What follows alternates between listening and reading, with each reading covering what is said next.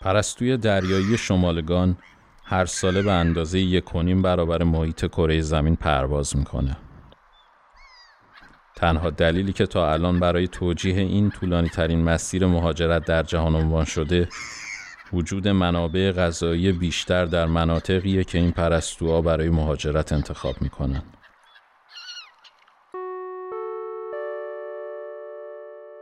این پادکست درباره مهاجرت نیست بلکه داستان آدماییه که به نوعی درگیر مهاجرت شدن.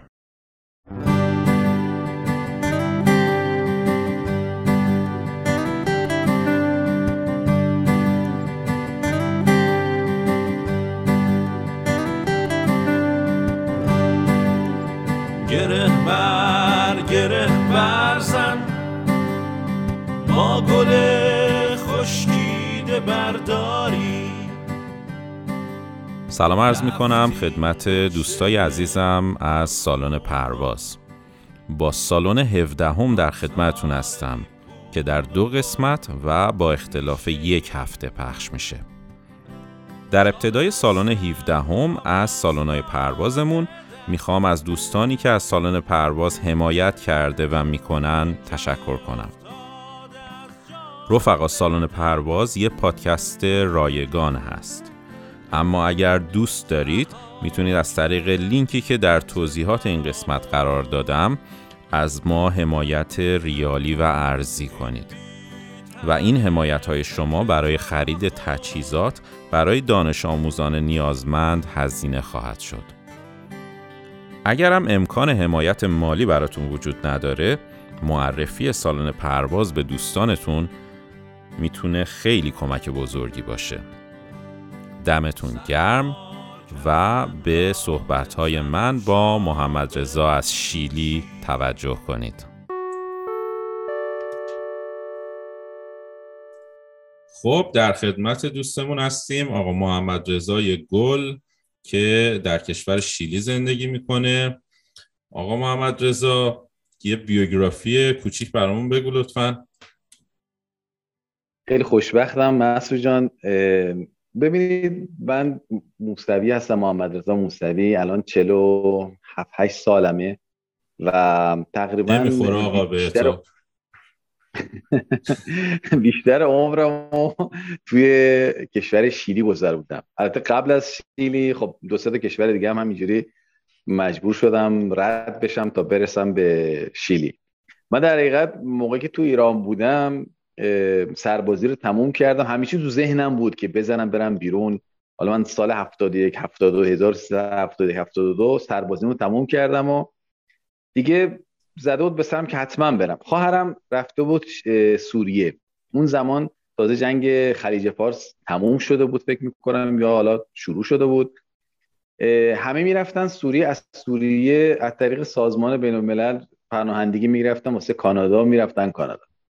ما هم بلند شدیم کجا رفتیم؟ با خواهرم بلند شدیم رفتیم سوریه از اونجا یه کاری بکنیم و چون من اهل آبادان هستم و به عربی مسلط بودم حتی عربی ما بیشترش فارسیه تو عربی چون خیلی مثل کردای کردای ایران میمونه که وقتی گوش می‌کنی با کردای عراق اصلا فرق می‌کنه مثل این بر فارسی اون بری عربیه. مال هم همین. رسیدیم اونجا یه مدت به قول معروف عربیمون رو بهتر کردیم و دیگه آشنا شدیم اونجا. یکی دو سال همونجا موندم و وارد دانشگاه سوریه شدم. حتی وارد دانشگاه سوریه شدم داستان داره. ما یه سری 22 بهمن بود. یه جشن 22 بهمن دعوت کرده بودن توی سفارت. ایرانیایی که مثلا تو سوریه هستن. ما بلند شدیم رفتیم اونجا و چون 22 سالم بود قاطی این دانشجوهای ایرانی توی سوریه شدیم که اکثرا خانواده های همون سفارت بودن. هیچی بین این بچه ها بودیم و گفتن شما هم دانشجو هست ما گفتیم آره. قاطی اینا شدیم و بعد یکی از این بچه ها گفتش خب فردا ما یه جشنی داریم توی دانشگاه دمشق. من شما رو ندیدم. شما بیا و ما رو دعوت که ما هم رفتیم. من تو دانشگاه دمشق هنون نرفته بودم. رفتم اونجا و بالاخره تو این دانشگاه با خیلی آشنا شدم. یعنی دوستانی بودن از کشورهای مختلف. یکی از این بچه ها اهل شیلی بود و تازه هوس کرده بود که مسلمون بشه و از این شیعه هم شده بود و البته زیاد از اسلام چیزی سر در نمی آورد. و چون بین اون بچه های ایرانی من مسلطتر بودم به عربی خیلی راحتتر تونستم باش رفیق شم. حالا داستان نمی‌خوام طولانیش بکنم کوتاهش بکنم. اول, که اول بگم محمد رضا جان اول بگم که اصلا ما اینجا هستیم که داستان طولانی بشنویم. اصلا نگران نباش اگه خودت وقت داری آره حتما آره. جزئیات و اینا هرچی دوست داشتی بگو. اما خیلی سریع شروع کردی داستان تو. اول یه بیوگرافی استاپت کنم اینجا. آره اول یه بیوگرافی کوچیک از خودت بگو.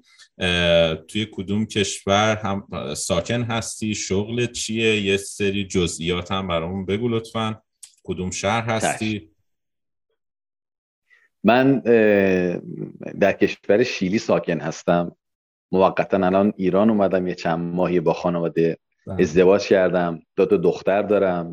یکی 13 ساله یکی 14 ساله. و و توی شیلی به غیر از کارهای بیزنس من درس وکالتم خوندم. یعنی من اونجا وکیل دادگستری شیلی هستم. و فکر می‌کنم تنها تنها وکیل ایرانی هستم که توی شیلی مدرک وکالت داره. و تقریبا به قول معروف اگه بخوایم حساب بکنیم تعداد ایرانی ها توی شیلی زیاد نیست. شاید به اندازه فکر کنم هزار نفر باشن یا کمتر. و اکثرا پخشن. خب اکثر یا استاد دانشگاه یا واسه خودشون بیزنسی دارن. حالا یا تحصیل کردن یا مغازه چیز زدن. همه بعضشون الحمدلله خوبه. یعنی خدا رو شکر همه دستشون به دهنشون به قول معروف می‌رسه و از نظر اقتصاد مشکلی ندارن. کشور شیلی هم خب شما می‌دونید تو آمریکای جنوبی هستش. یه مقدار دور از همه چی. ما ته دنیاییم به معروف. و تو خود شهر سانتیاگو پایتخت شیلی زندگی می‌کرد می‌کردم البته. الان دیگه قبل از کرونا از اونجا در اومدم. منزلی داشتم بیرون شهر سانتیاگو. حالت مزرعه مزرعه بود و اینا. فروختیمش و رفتیم جنوب شیلی. تون جنوب شیلی سرسبزه. هرچی به طرف قطب نزدیکتر میشین خیلی جنگلی و سرسبزتر و جزیره و رودخونه زیاد داره. هرچی به طرف شمال شما برین صحرایی تر میشه و خوشترین صحرای دنیا که اسمش صحرای آتاکاماس توی شمال شیلی قرار داده. حتی رصدخانه ناسا اون قسمت قرار داده. و یک کشور خیلی باصفاییه. البته باریک اکثرش ساحل و مردم خیلی مهربونی داره. مردم خیلی آرومین اهل زیاد شلوغ بازی نیست. این اواخر یه مقدار دیگه تو دنیا زیاد شلوغ شده. اونجا هم یه مقدار دانشجوها و چه دانش آموزا شلوغش کردن ولی رهگذرن. اینا حالت انقلابی نیست. یه سری تظاهرات بقول معروف به خاطر مسائل اجتماعی خدا رو شکر وضعیتم اونجا الحمدلله خوبه. یعنی من راضی هستم. البته موقعی که اومدم خب مثل همه جوونا نه سرمایه داشتم نه چیزی. همینجوری بلند شدم راه افتادم اومدم و دیگه کم کم شروع به کار کردم. خانومم مهندس کامپیوتر گفتم دخترم یکی 13 سالشه یکی 14 سالشه. الان هم همشون همراه هستن ایرانن و الحمدلله زندگی آرومی رو داریم. خدا رو خیلی هم عالی خیلی هم عالی. این یه بیوگرافی بقول معروف از زندگی خود. خودم الان فکر می‌کنم 40 48 سالم باشه. یادم رفت قانون این تاریخ های میلادی و چیزی رو قاطی می‌کنه. آره قاطی می‌کنه آدم. میای ایران کدومش بگی؟ ولی طبق قانون طبق میلادی دیگه الان وارد 48 سالگی شدم خدا رو بخواد. دیگه ذره از جوونی داره کم کم چی نه بابا ماشاءالله که شما من دارم این تصویر رو می‌بینم بقیه که صوتی دارن این فایل رو میشنون. شما ماشاءالله اصلا بهت نمی‌خوره که این سن داشته امیدوارم که همیشه سلامت و زنده باشی. محمد رضا جان خب الان الان اون موقعی که باید برگردیم به ادامه داستانه آره. برگردیم به عقب. جالب بود اتفاق خیلی خیلی جالبی شد. ببین اصلا هم چیز نکن. هرچی جزئیات می‌تونی بگی بگو چون که هم من هم مطمئنم دوستانی که دارم میشنون این پادکست رو علاقه مند به این جزئیات هستن. شاید بعضی وقت خودت فکر کنی که خب این چیز جالبی نیستش ولی هر اطلاعات تازه ای از هر مهاجرتی از هر تجربه ای می‌تونه جالب باشه برام شما تا اینجا برام تعریف جونم بگو. اون اون موقع من وقتی سربازیم تموم شد چون من سربازیمو حقیقتش خواستم یه کاری بکنم که به نفعم تموم شد من حقیقت. و چون پدرم حقیقتش وضع مالیش خوب بود اون زمانم. به این جنگ شد. گفتی, گفتی سربازیت کجا بود؟ سربازیم صف پنج کرمان بود آموزشی. بعد اومدم شیراز هوابرد شیراز. تقریبا یه یه مدتم اونجا بودم. اواخرش دیگه اومدم صف یک تهران. ما هر کاری می‌کردیم که بیایم تهران پیش خانواده باشیم. اون شیش ماه آخر خدمتمون اومد. و شانس بد من اون زمان سربازی دو سال بود. این جزیره قضیه جزیره ابو موسا پیش اومد و اون شانس ما که وارد شدیم سربازی رو کردن دو سال و نیم. در حقیقت اون زمان دو سال و نیم چی؟ طبق قانون سربازی رو رفتم. ای بابا. دیگه از سفنج کرمان رفتیم هوابرد شیراز چت بازم شدیم. یه دوره چت بازی هم تو هوابرد شیراز دیدیم و با اجازه بعد از اون دیگه چون قضیه باز ابو موسا یا دوباره بالا گرفت. دیگه این هوابردا رو برمی داشتن میبردن تو این جزیرهای خلیج. بعد یه سریا رو ما می‌دیدیم اینا می‌رفتن برمیگشتن همه پشه سالک بود. اون زخم سالک می‌زد تو دست و بدن و صورت اینا. خیلی وحشتناک بود. ما هم دیدیم نه دیگه. ما دیگه اون آب و هوای تهران بهمون خورده. دیگه, دیگه اصلا پوستمون عوض شده. مال گرمای خلیج نیستیم. آخر سر دیگه یک بول معروف یه سری ورق بازیایی رو توی پادگان درست کردیم. چون منشی بودم اونجا.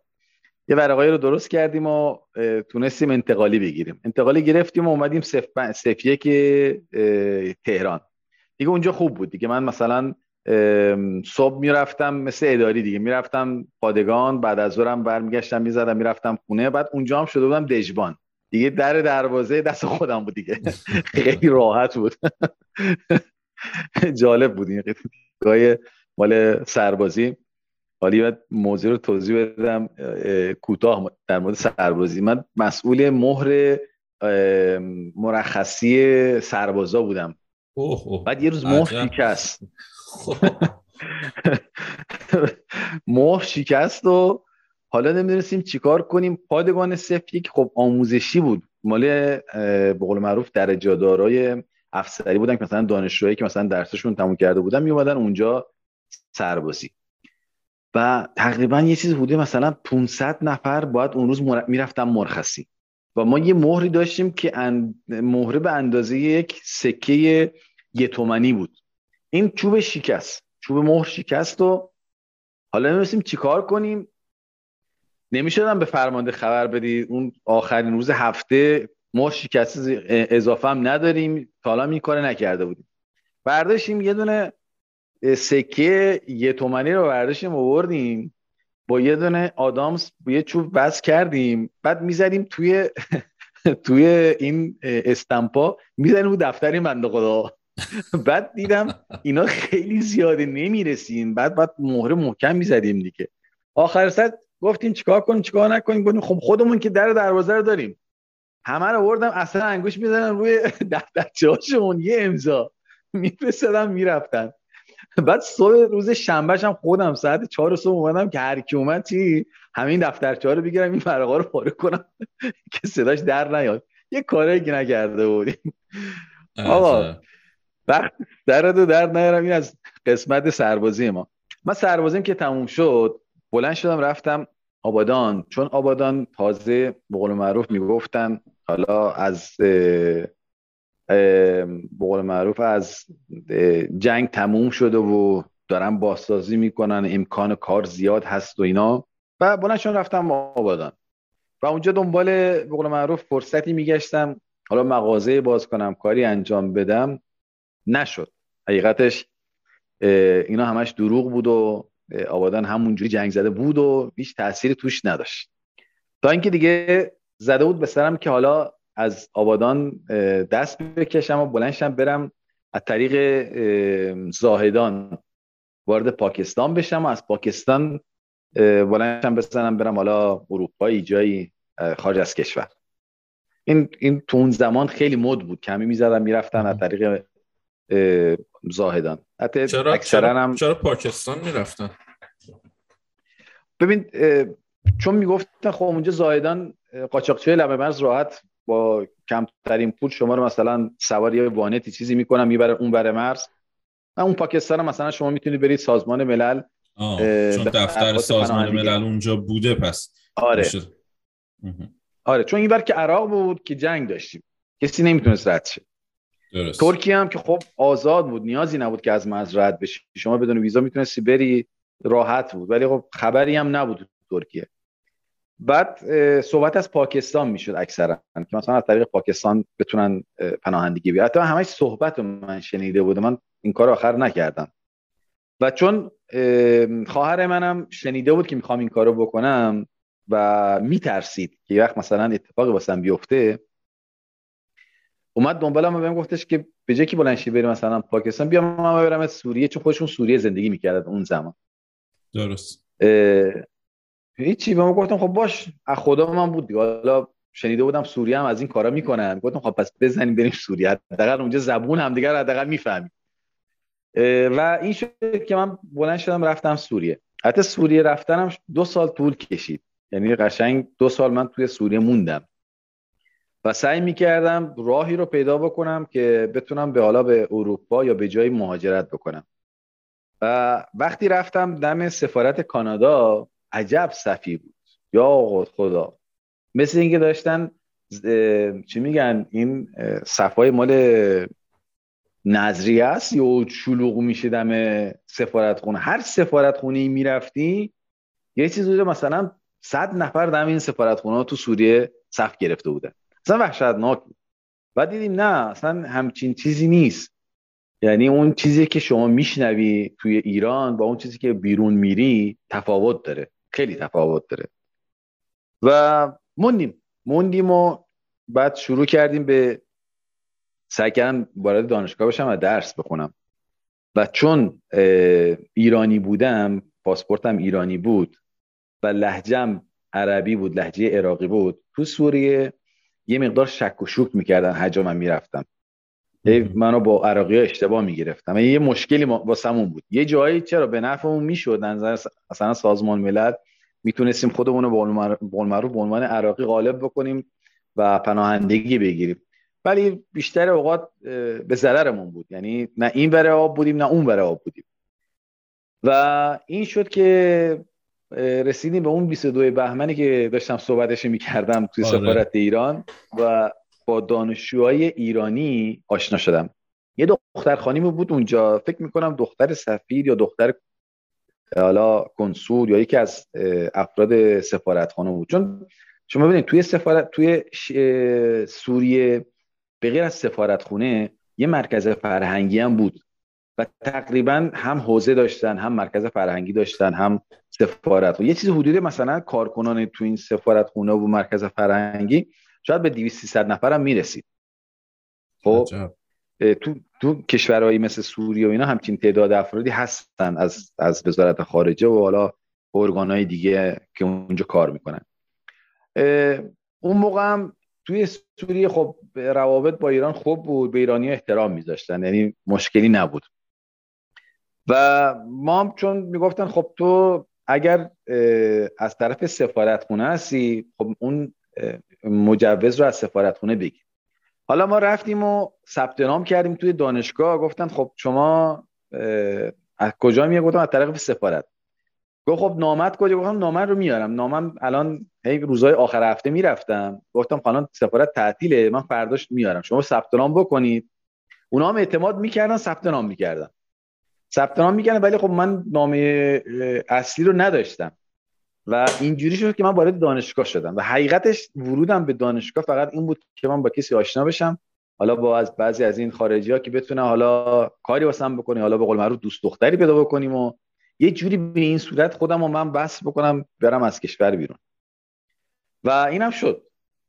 و وارد دانشگاه شدم و وارد کلاس عربی شدم.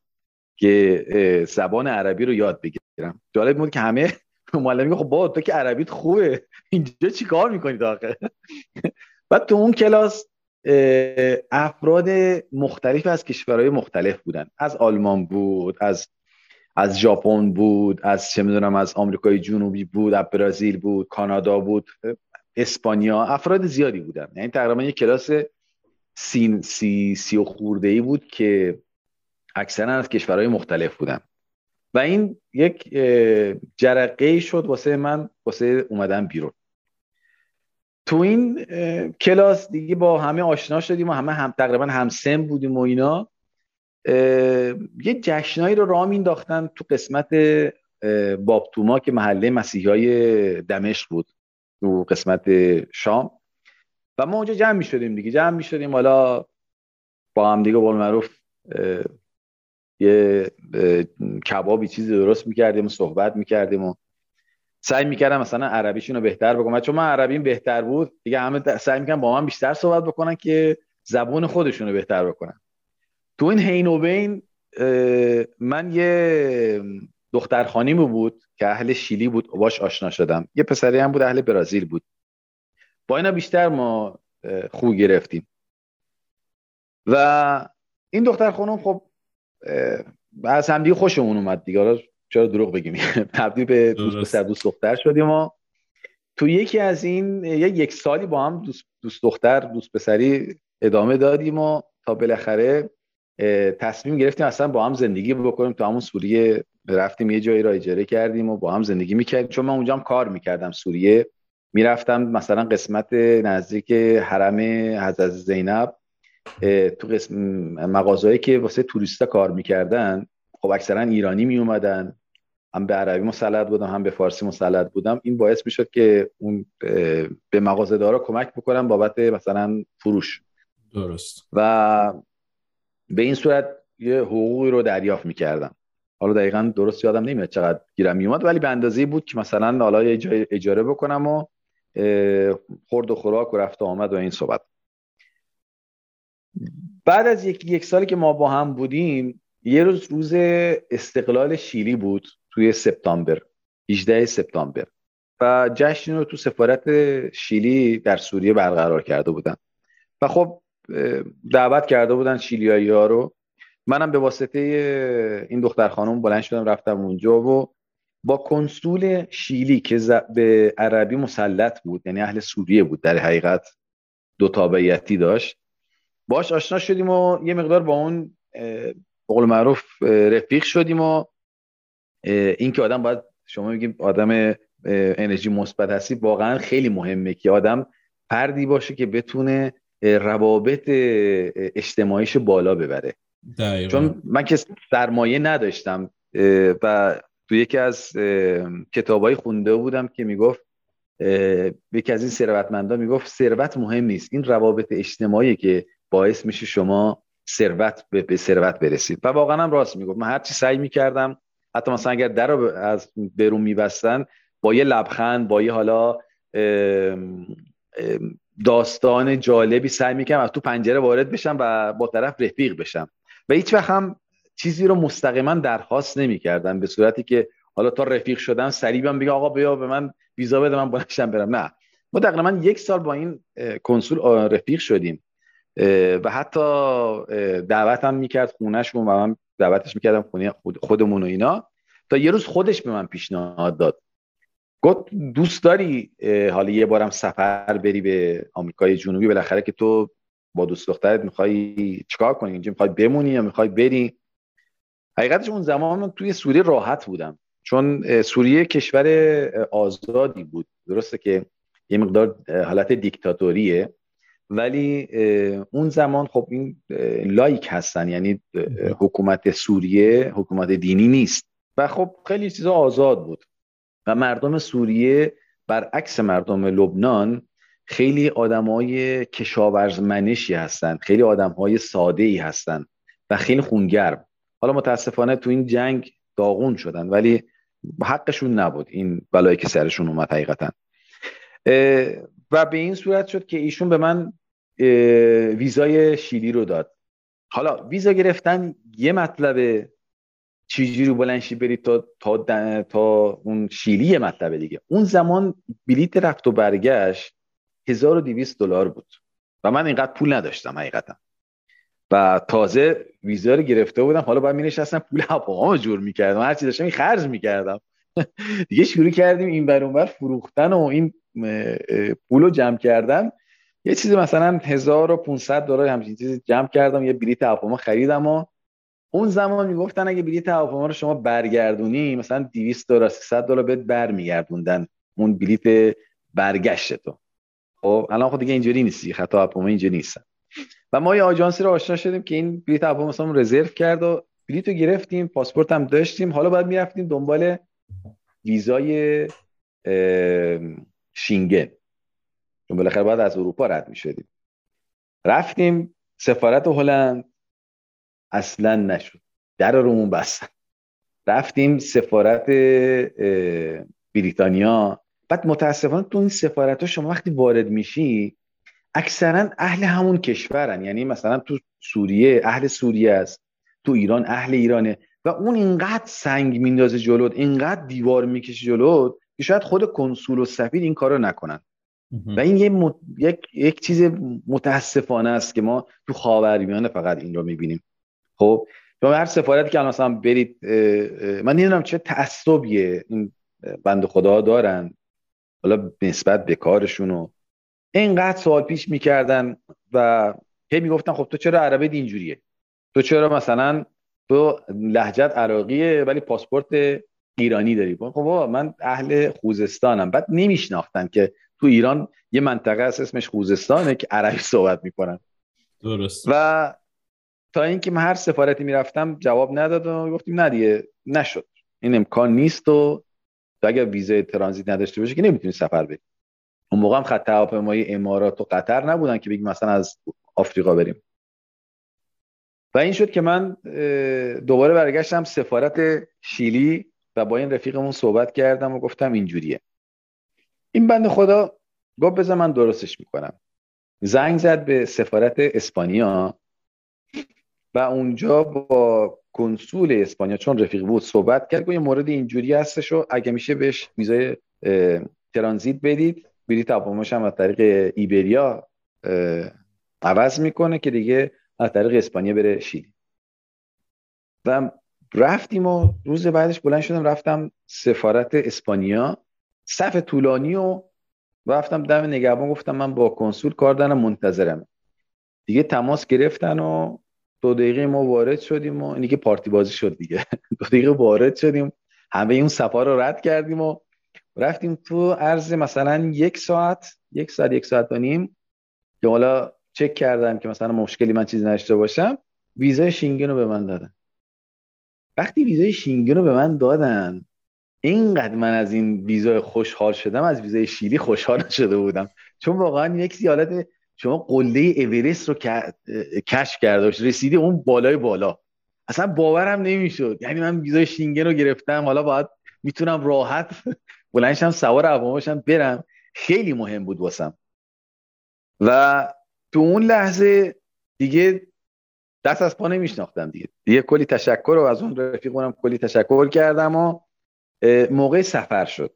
موقع سفر شد دیگه گفتم خب حالا که نتونستم برم انگلیس نتونستم برم هلند خب میرم اسپانیا اسپانیا حالا پاسپورت رو پاره می‌کنم یه کاری می‌کنم و اونجا پناهندگی می‌گیرم. با دوست دخترم هم که بقول معروف اهل شیلی بود اینو من بهش گفتم. گفتم احتمال داره من نیام. یعنی چون اون دیگه باش باز برمیگشت کشورش پیش خانوادهش و ما دیگه تقریبا در حال تموم کردن بودیم. چون بالاخره من نمیتون نمی‌خواستم بیام شیلی. و اهل اومدن اونجا نبودم. تو این فکر نبودم حقیقتش. چون گفتم خب خیلی دور و این حرفا. نمیشناخت دقیقا نمیشناختم. شناخت نداشتم از آمریکای جنوبی. و این شد که تو هم ناراحت شد و اینا. گفتم خب از اول می‌دونست من قصدم رفتم به حالا آمریکاست یا اروپاست. و این رفتشو دو روز بعدش من باید سفر می‌رفتم. خودم به هر حال گفت به هر حال منتظر وای میسم دیگه تا ببینم. حالا شاید اومدی شیلی با هم دیگه من سفر نه, یعنی نه با هم نرفتیم. نه چون اون بلیتش بلیت هواپیماییش بریتش ایرویز بود. و من چون ویزا نتونستم بگیرم از طرف انگلستان مجبور شدم بلیتم عوض کنم با ایبریا بیام که خط هواپیمایی اسپانیاست. و این شد که اون یه دو روز جلوتر از من رفت. و منم دیگه با بچه خدافیزی کن و با بچه دانشگاه خدافیزی کن و دیگه سوار هواپیما شدم. گفتم خب توی اسپانیا این کارو می‌کنم. دوبار رفتم دستشویی توی هواپیما که این پاسپورت رو پاره بکنم و همونجا چی به قول معروف پناهندگی بگیرم. ولی نمی‌دونم چی شد. نکردم. هی دو رفتم و برگشتم. دیگه نه بذار یعنی تو ذهنم این اومد یه جرقه زد. گفت خب حالا بذار بری تا شیلی. اگر خوشت نیومد بالاخره بلیط برگشت داری تو برگشت این کارو بکن. چون اگر گفتم حالا اگر برم من پاسپورت رو عوض کردم. بف... خیلی راحت می‌تونم بفهمم که من از سوریه اومدم فوش برم میگردم سوریه و وقت اگر پات برسه به سوریه اون وقت دیگه اون قسمت استخبارات سوریه که وحشتناکه. گفتم نه پاره نمی‌کنم. اومدیم و دم پیاده شدیم توی مادرید. و دیدم دم در هواپیما پلیس وایساده. و اینایی که مثلا از خاورمیانه میاد و سعی می‌کنه مثلا پاسپورتاشونو می‌گیره و حالا جدا دارن می‌کنن. من نمی‌دونستم جریان چیه. خب منم بدون ریش و سیبیل و به قول معروف بچه خوشتیب. پشت سر یه خانم و یه بچه راه افتادم شروع کردم کمک کردن به این خانم که این اساساش بیاره پایین. به این صورت که بتونم از زیر چشم این پلیس رد بشم. کاریم نداشته باشن. اون خانم اسپانیایی بود. خیلی من تشکر کردم. کمکش کردم. یه کالسکی دستش بود. من کمکش بکنم اینا. ولی پلیس زرنگتر از اون جلو می‌گیره گفت پاسپورت. ما این دست این دست کردم آخرش مجبورم پاسپورت بهش دادم. نگاه کرد من گفت برو پایین. گفتم خب پاسپورت گفت نه برو پایین. ما نمی‌فهمیم چی میگه. به اسپانیایی میگه دیگه رفتیم من دیدم نه اینا اصلا کلا اهل خاورمیانه رو جدا کردن. که کسی پناهنده نشه. هر کی پاسپورت دستش نبود تو هواپیما میموند. دیگه نمیذاشتن بیاد پایین. چون اون هواپیما برمیگشت به سوریه. و اونجا باید گفتم خدا رو شکر این کارو نکردم. قسمت بود که این کارو نکنم. هیچ این وایستادیم و هواپیما خالی شد و دیگه همه رو همه هم ویزا داشتیم. یعنی مشکلی نبود نظر قانونی. ولی خب اینجوری یه ذره احساس نجات پرستی بهم دست داد که واقعا نجات پرستی می‌کردن. چون بینمون دکتر بود مهندس بود. حالا پاکستانی اهل سوریه اهل کشورهای دیگه هم بودن. ما رو یه نیم ساعتی بیرون نگه داشتن. بعد فرستادن داخل سالن ترانزیت. از بقول معروف از پاسپورت عکس گرفتن و به اون پس دادن. خب دیگه دیگه نمیشه کارش کرد. دیگه به قول معروف اینا دیگه فهمید از کجا اومدیم و اکثر هم دارن و دیگه موندیم و توی فرودگاه تا شب. تا شب موندم پرواز اومد و دیگه از اونجا تا خود شیلی دیگه پرواز راه افتاد و اومدیم تا شیلی 15 ساعت تو راه خیلی طولانیه و رسیدیم به شیلی. رسیدیم شیلی اون دوست دخترم که به قول معروف تو سوریه باش آشنا شده بودم و اومد دنبالم. اومد دنبالم اومد توی فرودگاه منتظرم بود و زنگ زدم. حقیقتش اومد و یه بقول معروف یه هفته هم منزل ایشون بودیم و دیگه حالا رسیده بودم شیلی. زبان بلد نبودم. زبان انگلیسی در حد متوسط. بالاخره یه جور گیله خودمون رو میکشیدیم بیرون. ولی توی خود شیلی هم اکثرا اسپانیایی صحبت می‌کنن زبان انگلیسی رو فقط تحصیل کرده ها بلدن. تحصیل کرده منظورم دانشگاهی هست چون تو شیلی بی سواد کسی نیست. همه مدرسه رو رفتن. حداقل دیپلم رو دارن. و ما هم رفته بودیم یه شهر یه شهر ساحلی به اسم سن انتونیو. و اونجا همه ماهیگیرن. خب طبعا سطح فرهنگ هم یه مقدار پایین تره یه یه بله. چیزی ببین تا جایی که خاطرم هست شیلی به صورت یک نوار مرزی در کنار دریا در کنار اقیانوس کشیده شده از سمت فکر می‌کنم وسط های آمریکای جنوبی تا به سمت قطب جنوب درسته؟ یعنی که این آره. این کشور یک کشور تقریبا طولانیه باریک ولی طولانی. 5000 متر اگر اشتباه نکنم 4700 خورده کیلومتر فقط طولشه. و از همسایاش پروی از از سمت شمال پرو بولیوی. بعد از شرقم که آرژانتینه. یعنی ما با این سه همسایه بیشتر نیستیم. اون ورش هم که اقیانوس آرامه. کلا تمام یه, یه طرف قاره جنوبی رو و ساحلش دست شیلیه. و تنها آره. کشوریه که در جنوب توی قطب جنوب یه تیکه از این قطب جنوب رو به اسم خودش زده. و تازه یه جالب یه چیز جالبی هم که داره یه, یه چیزی که من از جایی که اگر روی گوگل مپ هم ببینی یه سری نقاط هست مارکش کردم که دوست دارم برم اینجا رو. یه جایی هست که بهش میگن انتهای دنیا که اون در جنوب شیلی هستش. آره. حالا ترجمه شد دقیقا نمی‌دونم چی باید بگیم ولی خب اون انتهای دنیا اگه درست ترجمه کنم یه نقطه ایه که دیگه این قاره جنوبی قاره آمریکای جنوبی یه حالت دوم پیدا می‌کنه و دیگه واقعا احساس می‌کنی ته دنیاست و از اونجا دیگه هیچی نیست که نزدیکترین آره. نقطه به قطب جنوب خلاصه اون دیگه اونجا دیگه باید با با یخ شکن وارد میشن. فقط اگر خاصی بری حتما برو. خیلی چیز جالبیه. شما سوار یکی از این کشتیایی میشی که یخ شکنه و می‌برن پیش اینی که از این آیسلرا این این کوههای یخی.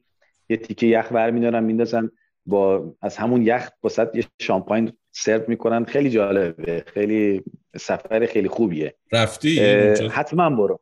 من یه بار رفتم. من یه بار رفتم فرصت شد. هوای ذره بد شد مجبور شدیم برگردیم. ولی تا یه مسیری رو رفتم. و خیلی خیلی خوش گذشت یعنی دو سه روز تو راهی. با سوار کشتی که میشی دو سه روز تو راهی. جنوب شیلی واقعا زیباست. یعنی شما اگر بخواید حساب کنین سانتیاگو پایتخت شیلی تقریبا مرکز وسط کشور میفته و از اون قسمت به طرف پایین سبزه. جنگل و رودخونه و جزیرهای زیادی داره. و از طرف شمال هم خب هرچی نزدیکتر به پرو و بولویوی میشین صحرای خشکی هست. حتی این صحراها در کنار ساحله و یک جاذبه های خاص خودشو داره. شاید بگم بخوایم مقایسه بکنیم مثل چابهار خودمون میمونه که یه تیکش صحراست و در کنار ساحله. شهرهای مدرنی داره. شهرهای مدرنی داره با اینکه مثلا صحراییه. کشوریه که به قول معروف میشه, میشه گفتش که از نظر امکانات خیلی شبیه کاناداست. چون بچههایی که حالا رفتن کانادا حتی من کانادا نرفتم ولی اروپا رو چرخیدم. خیلی امکانات سبک شهرسازیش چون کشور جدیدی از 200 سال بیشتر عمر نداره این کشور از استقلالش. شهراش اکثرا مدرن ساخت مدرن ساخته شده به سبک آمریکایی ساخته شده و این چیز خیلی خوبیه یعنی از این نظر امکاناتش خیلی عالیه. از نظر اقتصادی هم خب این کشور بیشتر روی معادن مس کار می‌کنه. بزرگترین معادن مس دنیا تو این کشور هستش. یک سوم مس دنیا رو تأمین می‌کنه. تقریبا خودش قیمت مس رو در دنیا تعیین می‌کنه.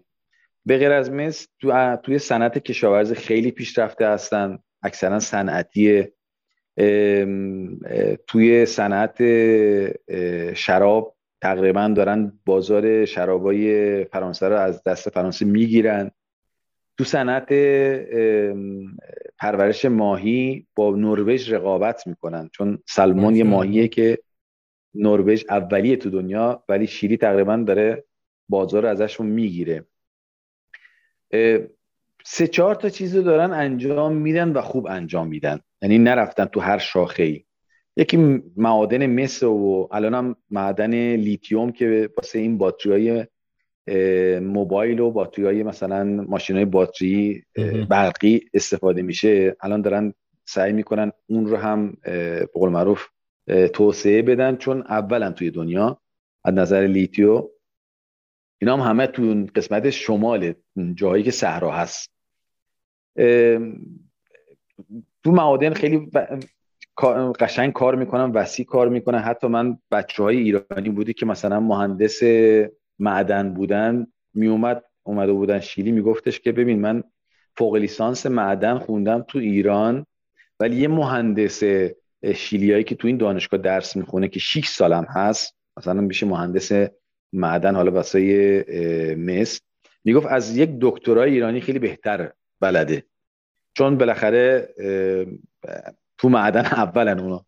و برای همین میگفتش که اینو واقعا درس مهندسی معدن خیلی قویه. خیلی قوی و خیلی هم واقعا حالیشونه. میگم تو قسمت معدن کار می‌کنن یعنی اقتصادشون از معدن ماهیای پرورشیه و کشاورزی و شراب و توی گوشت و دامداری هم فعالیت زیاد می‌کنن. این این شاخص به قول معروف بزرگ این کشوره.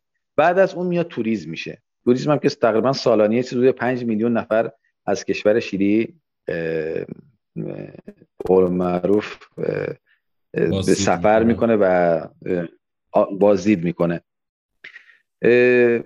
خب پنج هزار کیلومتر هم ساحل قسمت های جنوبش بیشتر جزیره خیلی از جنگلاش هنوز بکره و بعضی جا شما وقتی می‌خوای بری باید یه از این بهش میگن ماچته. یه از این چاقوهای بلند و دستت بگیری بزنی بری جلو. اصلا یکی از بچه ایرانی به من میگفتش که یه زمانی الان هم کاری می‌کنن. دولت یه سری مثلا زمین هایی رو هدیه میده.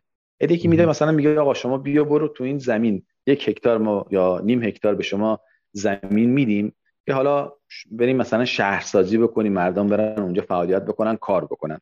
و خب اینم خب گفت مجانی بود ما گفتم خب خوبه دیگه. اینو گرفتیم و بعد از پنج سال این به اسمت میشه. حتی باید شروع کنی به کاری رو انجام دادن. خب هر هکتاری هم بیشتر از 500 متر اجازه نمیدن خالی بکنی از درخت و این چیزا. میگم ما رفتیم گرفتیم و خیلی جای با صفایی بود و وسط جنگل و اینا که بریم یه هتل بزنیم. رفتیم و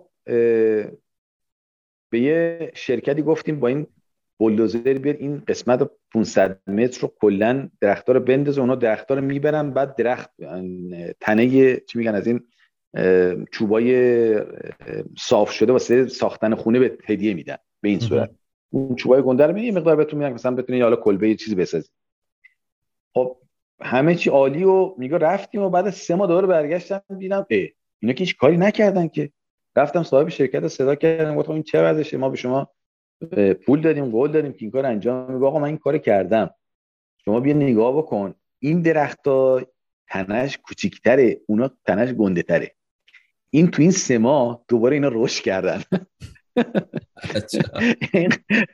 اینقدر میگو ببین اینجا اگر شروع به کار کردی یعنی اگر امروز این درختار انداخته همون لحظه باید شروع کنی چی؟ سیمان اینا بنداز مگر دوباره رشد می‌کنه همش ریشه از زمین. دیگه دیگه اینو دیدم دیگه مجبور شد بعد زمین رو پس داد به دلار آقا نخواستیم خیال.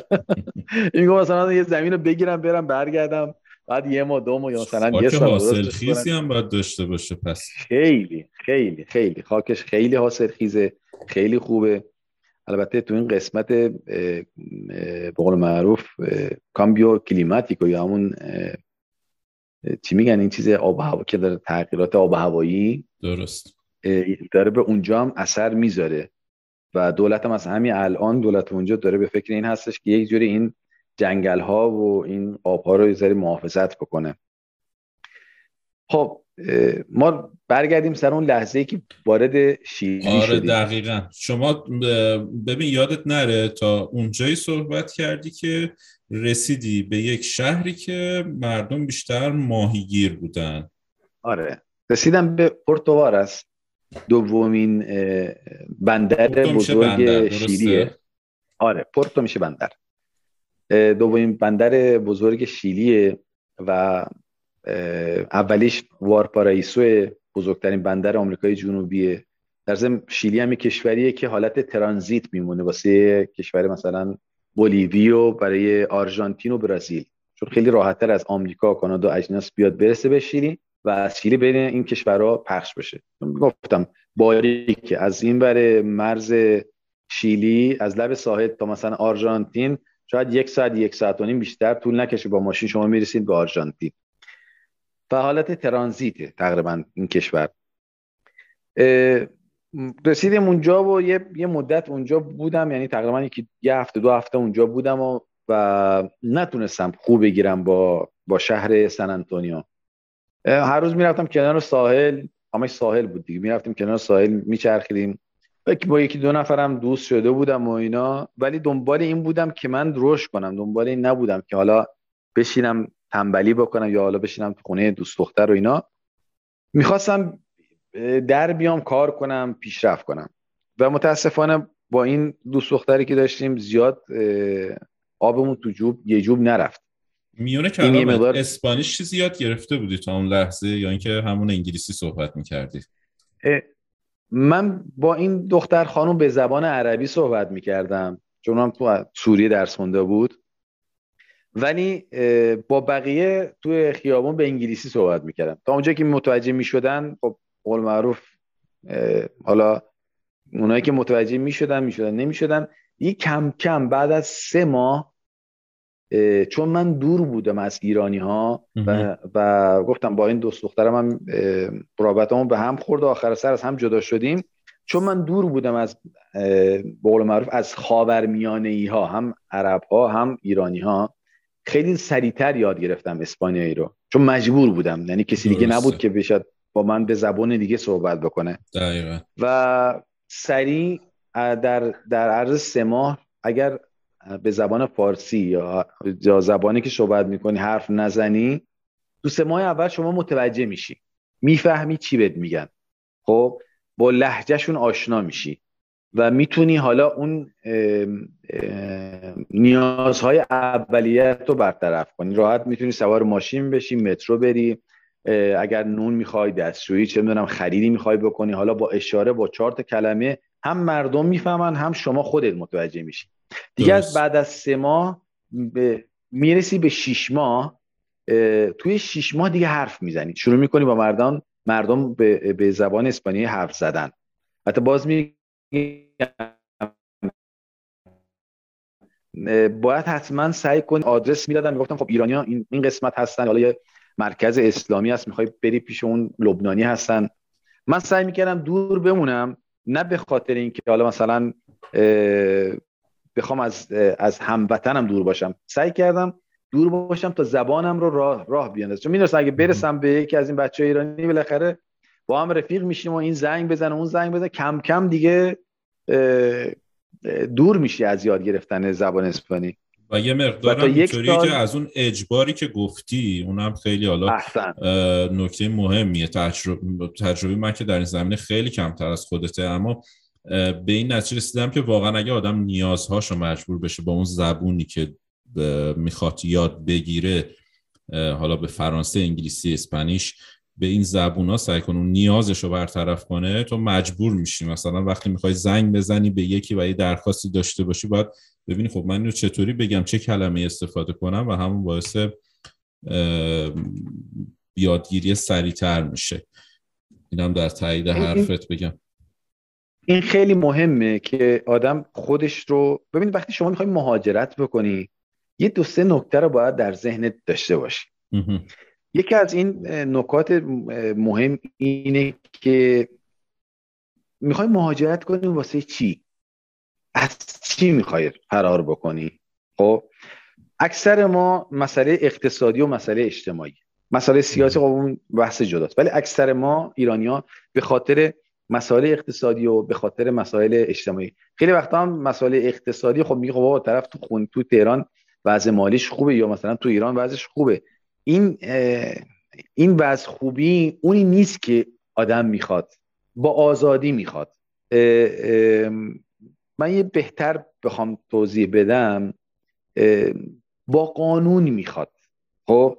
من همه چی رو در ایران اگر از طریق پارتی بازی نباشه نمی‌تونم به دست بیارم. یعنی واقعا قانونمند نیست. من اگر بخوام مثلا یک زمینی رو بخرم خب باید بفهمم این زمینی که می‌خوام بخرم آیا فردا رشد داره این منطقه؟ نمی‌تونم به تشخیص بدم. حتی اگر من برم شهرداری بگم خب آقای شهردار اینجا قرار چی بشه؟ اگه بهت بگم فردا مترو قرار بیاد شاید هیچ وقت نیاد مترو. خب؟ یعنی برنامه ریزی نیست. چیزی نیست که شما بتونید خودتون رو برنامه ریزی بکنید بگید خب من حالا امسال این کار انجام میدم که به فلان چیز برسم. حالا یک ماه دیرتر یک ماه زودتر بالاخره می‌رسم. در خارج از کشور این کار عملیه. خب نمیشه برنامه ریزی کرد تو ایران. واقعا سخته. امروز صبح بلند میشی یه قیمت فردا صبح یه چیزی دیگه یه, یه اخبار دیگه هم وابسته ای به این که روز به روز زندگی بکنی و این عذاب میده آدمو. خب؟ برای همین اگر قصد مهاجرت دارم خب یکی از این مسائل این بود که می‌خواستم قانونمند زندگی کنم. همه چی مشخص باشه. تو این نباشم که حالا امروز چی میشه فردا چی میشه.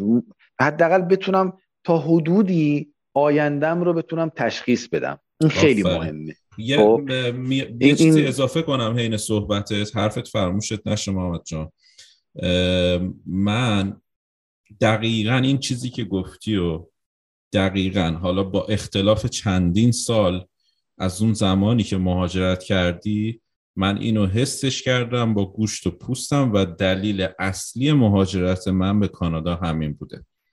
و چقدر زیبا و جالب گفتی این مسئله رو به خاطر اینکه کسی که دنبال اینه که پول حلال در بیاره به صورت قانونی و پتانسیلش هم داره و با این مسائل برخورد می‌کنه خیلی واقعا آزاردهنده است براش. یه چیز دیگه هم اضافه کنم. یه چیزی که جدیدا من شنیدم و چقدر متاسف شدم براش اینه که ببین توی منطقه ما توی خاورمیانه کارآفرینای ایرانی واقعا همیشه نه اینکه مال الان باشه از سالیان سال از صدها سال گذشته کارآفرینای ایرانی آدمایی بودن که این مسئله تو گوشت و پوست ماست که آدمای موفقی بودن.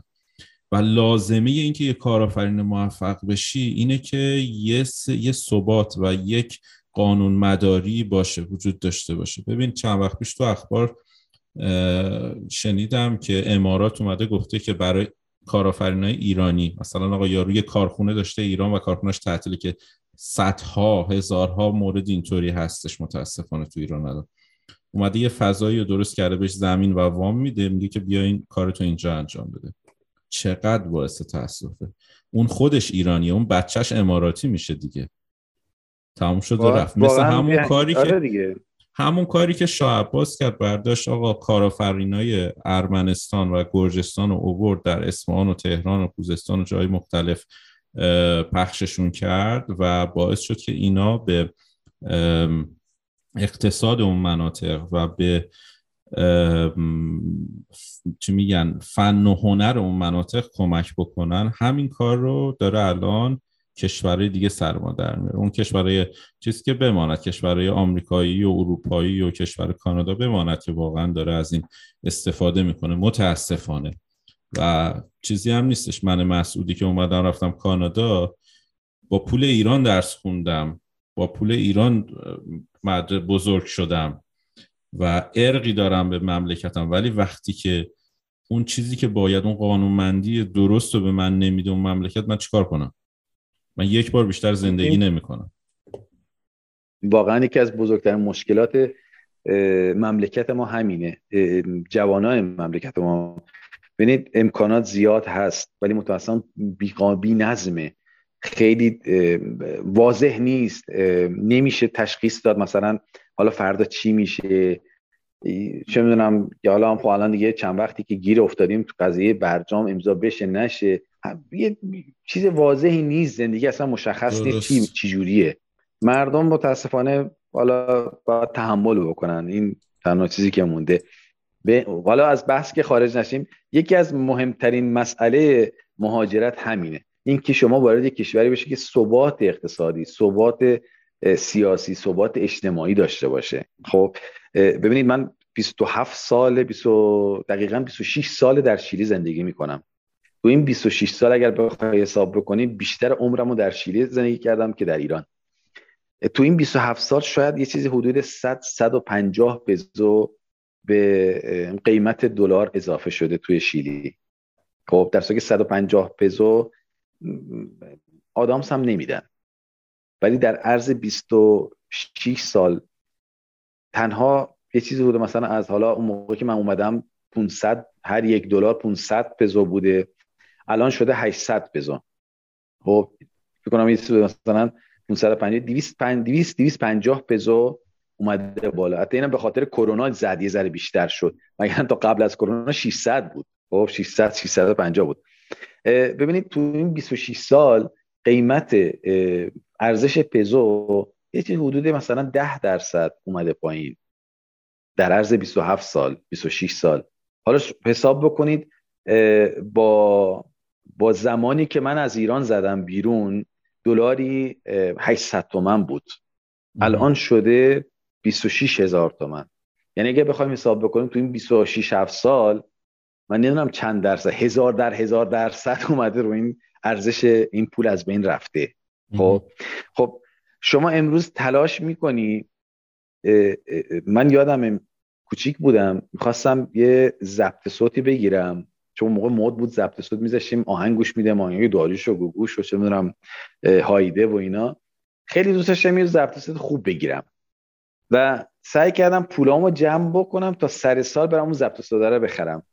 و پولا رو جمع کردم. قیمت از رفته بودم میدان توپخونه اون میدان امام خمینی ضبط صوتی دیده بودم و قیمت رو پرسیدم این رو جمع کردم چیزایی که به می‌دادن کارم کرده بودم تو چه می‌رفتم مغازه جایی کار می‌کردم.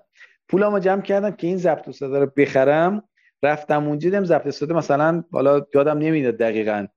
برفز از مثلا هزار تومن شده و هزار و ست تومن. با ست تومن کم داشتم. گفتم خب یک ماه دیگه دوباره میام کار می‌کنم. آقا ما این کار کردیم کار کردیم. آخر سر اخوین گفت چی اینقدر هی میرید؟ تو خونه برمیگرده هی پول جمع می‌کنیم. چی می‌خوای؟ گفتم یه ضبط می‌خوام بخرم 6 ماه هی قیمت میره بالا هی من نمی‌رسم بخرم. هی باز عقب میمونم. متوجه حالا اون زمان اینقدر مثل الان نیست که اینقدر قیمت رو بالا پایین میشه. خیلی کمتر بود. آخر سر به ما بقیه رو داد و رفتم ضبط صدا رو خریدم. ولی زندگی ما اینجوریه. تو ایران به همین حالته. به خاطر همینه که آدم میره مهاجرت می‌کنه. خب برگردیم به داستانمون. بعد منم زیاد صحبت تقصیر خودت قشنگ قشنگ صحبت می‌کنی خب؟ بعد آدمو میکشونی به حاشیه خلاصه. خب آخر سر خب رسیدم شیلی. از اونجا شروع کنیم. رسیدم شیلی و به سن بندر سن انتونیا بودم و دیگه با اون دختر خانم حقیقتش آبمون توی جوب نرفت چون به هر حال یه مقدار غیرتی می‌شد. بیش از حد. مثلا جایی من می‌رفتم منم یه آدمی هم به قول معروف خیلی روباز خیلی خوشخنده با همه گرم می‌گرفتم. یه مقدار این اذیتش می‌کرد. یه قول معروف اختلاف پیدا کردیم و از هم جدا شدیم. همون موقعش هم اومده بودم شیری فکر کنم هفته اول پیشش بودم. هفته بعدش خواستم از همون اولش گفتم نه من باید جدا زندگی بکنیم. یعنی باید خودم رو پای خودم وایسم. چون نمی‌خواستم سربار کسی باشم. و با مقدار پولی کم داشتم این کارو کردم. البته پولم تموم شد زود تموم شد. دیگه پولی نبود واسم. و من یه کاپشن ژاکت به قول معروف چرمی از ایران آورده بودم و اونو فروختم. اونو فروختم و 120 هزار پزو گیرم اومد. با اون یه سه چهار ماه تونستیم چی؟ دووم بیاریم. دیگه بعد از سه ماه دیگه تقریبا میفهمیدم می‌تونستم صحبت بکنم و شروع کردم کار کردم روز اول رفتیم تو این قسمت کوکاکولا بار خالی می‌کردیم. آقا پدرمون در اومد. بار ماشین های کوکاکولا خالی کردن. کار هر خر نیست هر من کوفتن گاو نر می‌خواهد و بزرگ همین بود دیگه. ما رفتیم یه روز رفتیم کار کردیم. دمارمون در اومد. یه ده هزار پزه موندن گفتم نه این کار کار من نیست. من واسه این کار ساخته نشدم. من باید چیز بهتری رو انجام بدم. همیشه هم تو ذهنت اینه که اگر می‌خوام حمالی بکنم خب میمونم تو کشور خودم. خب یه کار بهتر پیدا کنم. هیچ از اینجا زدیم و گفتم من باید برم چی؟ پایتخت. تو پایتخت احتمالا کاری گیرم میاد. دیگه بعد از سه ماه آدرس اون مرکز اسلامیه رو پیدا کردم که اکثرا لبنانی بودن. رفتم اونجا با اونا صحبت کردم و خدا رو شکر بچه خوبی به تو هم خوردن و به من گفتن خب حالا تو که جا نداری بیا توی مرکز اسلامی. شبا بخواب یه اتاقی بود مثلا برای شیخی که مثلا از ایران یا لبنان می اومد بهش می‌دادن تا اون دو سه ماه. ما تو اون اتاق دیگه میخوابیدیم و قول معروف مجلس رو تمیز می‌کرد. چیزی هم نبود. تعدادشون هم خیلی کم بود. حقیقت تو شیری مسلمون اصلا وجود نداره. رک بگم. اکثرا یه چیز ظاهریه. بیشتر مردم بگه کار و زندگی تا بخوان تو مسائل سیاسی این چیز وارد بشن یا دینی. و با اینا رفیق شدیم و خودشون هم برا من کار پیدا کردن.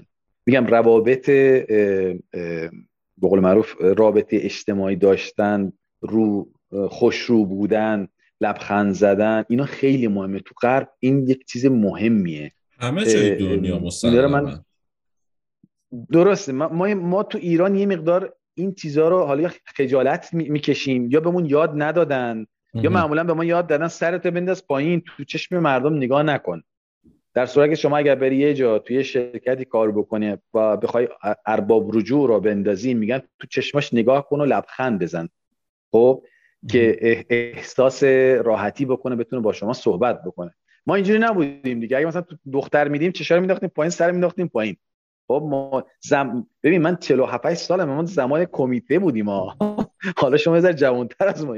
ما اون زمان موها رو بعد می‌زدیم. آستین کتا نمی‌تونستیم دستمون بکنیم. شروالی نبود. ما تو مثلا سفیدم داییام می‌گفتم می‌گرفت. آره.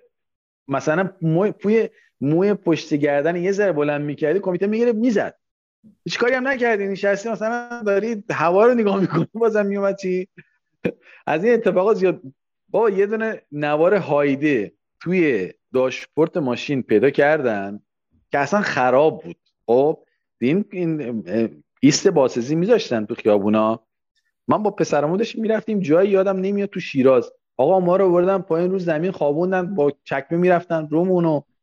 چه می‌دونم مفسد و این نوار هایده رو گرفته بودن بردنمونم تو اون قسمت مسجد یه ذره موامون چهارراهی زدن و بلمون کردن رفتیم.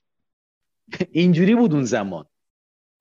خب با این تفاصیل حالا میای توی کشوری که باید حتما فرهنگ تو عوض بکنی. این خیلی مهمه. بعد از اینکه شما مهاجرت تصمیم گرفتی مهاجرت بکنی باید خودت رو با اون جو وفق بدی. و این یه مقدار سخته. اوایلش یعنی یک ماه اول یه مقدار احساس می‌کنی یک برخورد فرهنگی داری. یه چیزایی واسه شما حجب و حیاست تو غرب حجب و حیا تقریبا وجود نداره. یعنی معنی نمیده. یا حقت یا حقت نیست. یا باید بگیری یا باید نگیری. یا مسئول یا مسئول نیست. این که من خجالت بکشم اینجوری. یه سری مثلا فرهنگایی ما داریم خب شما می‌خواید تو غرب سوار آسانسور بشی اول باید خانوم وارد بشه بعد آقا. این یک نوع احترامه. ما سعی می‌کنیم تو ایران اول خودمون وارد بشیم که مثلا به نگاه به بدن زن نکنیم.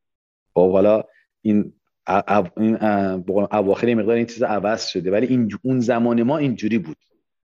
جدا کردن زن و مرد توی اتوبوس به خاطر این بود که مثلا نزدیک خانم نخوری چه می‌دونم ما اومدیم شیلی این چیزا رو بلد نبودیم. و مثلا در آسانسور وا می‌شد می‌رفتیم تو. همه نگاه می‌کردن این کیه؟ چقدر مثلا بی فرهنگه. خب کسی ما نگفته بود. تا اینکه مثلا خب بالاخره آدم تو این مدتی که هستش دوست دختر پیدا می‌کنه رفیق پیدا می‌کنه اینا بهت شروع می‌کنن نصیحت کردن. بهت میگن این کارو نکن اون کارو نکن. اگر می‌خوای مثلا با دوست دخترت رفتی خب در رو وا بکن واسش که سوار ماشین بشی. ما میگن این چی این کارا چیه؟ و این سوسود بازی ها چیه؟ رومم نمی‌شد. یه ذره به مردونگی من بر می‌خوام من میام در وا کنم این خانم سوار بشه. یه ذره سوسول بازی ها آره. ما یاد نگرفته بودیم. ولی خب در حقیقت اگر نگاه بخوای بکنی سوسول بازی نیست. این احترامه. این احترام به جنس مخالفت احترام به اون خانم از اون محافظت کردنه. این نیست که بگی مثلا حالا من زنزلیلم. این این مسائل نیست. خب آره. متاسفانه به ما یاد ندادن. این, مشکل فرهنگی ماست که حالا انشاءالله در آینده بهترم بشه. اوایل یه مقدار این برخورد فرهنگی اثر می‌ذاره رو آدم. باید سعی کنی اینا رو حل کنی. من به بچه ها میگم ببین رفتی خارج از کشور مخصوصا کشورهای دور مثل کانادا یا آمریکای جنوبی آمریکا. چون مسافت خیلی زیاده. دوبه نیست که بری برگردی. خب؟ چون مسافت زیاده. هفته اول قربت میاد سراغت. هفته اول رد کردی قربت میره تا یک ماه. سر ماه میاد سراغت. دوباره اینو رد کردی اشکات پاک کردی بعد از سه ماه میاد. سه ماه رو رد کردی بعد شیش ماه. شیش ماه رو رد کردی سر سال میاد سراغت. این سر سال رو رد کردی بعد از دو سال میاد. دوباره میاد سراغت میگه فیل یاد هندوستان می‌کنه.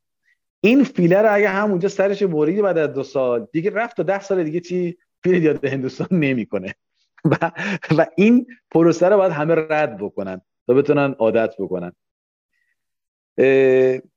به حال ما رفتیم سانتیاگو و بچه لبنانی به من جا دادن و تو یکی از این رس...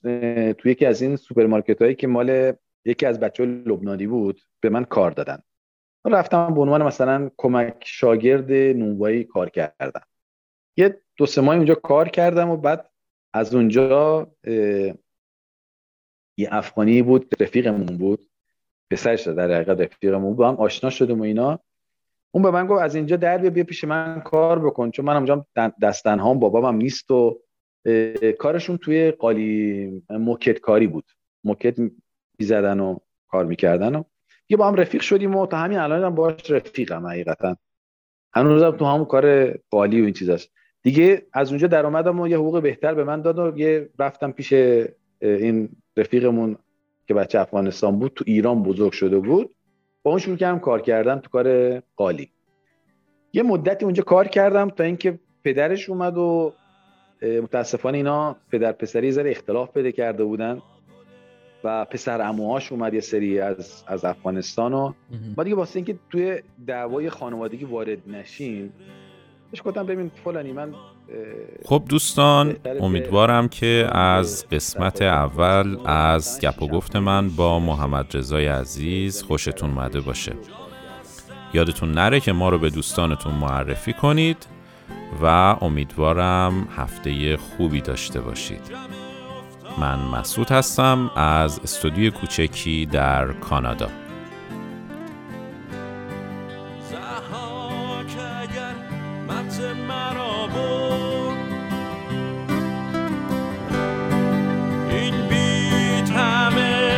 تو را خورد.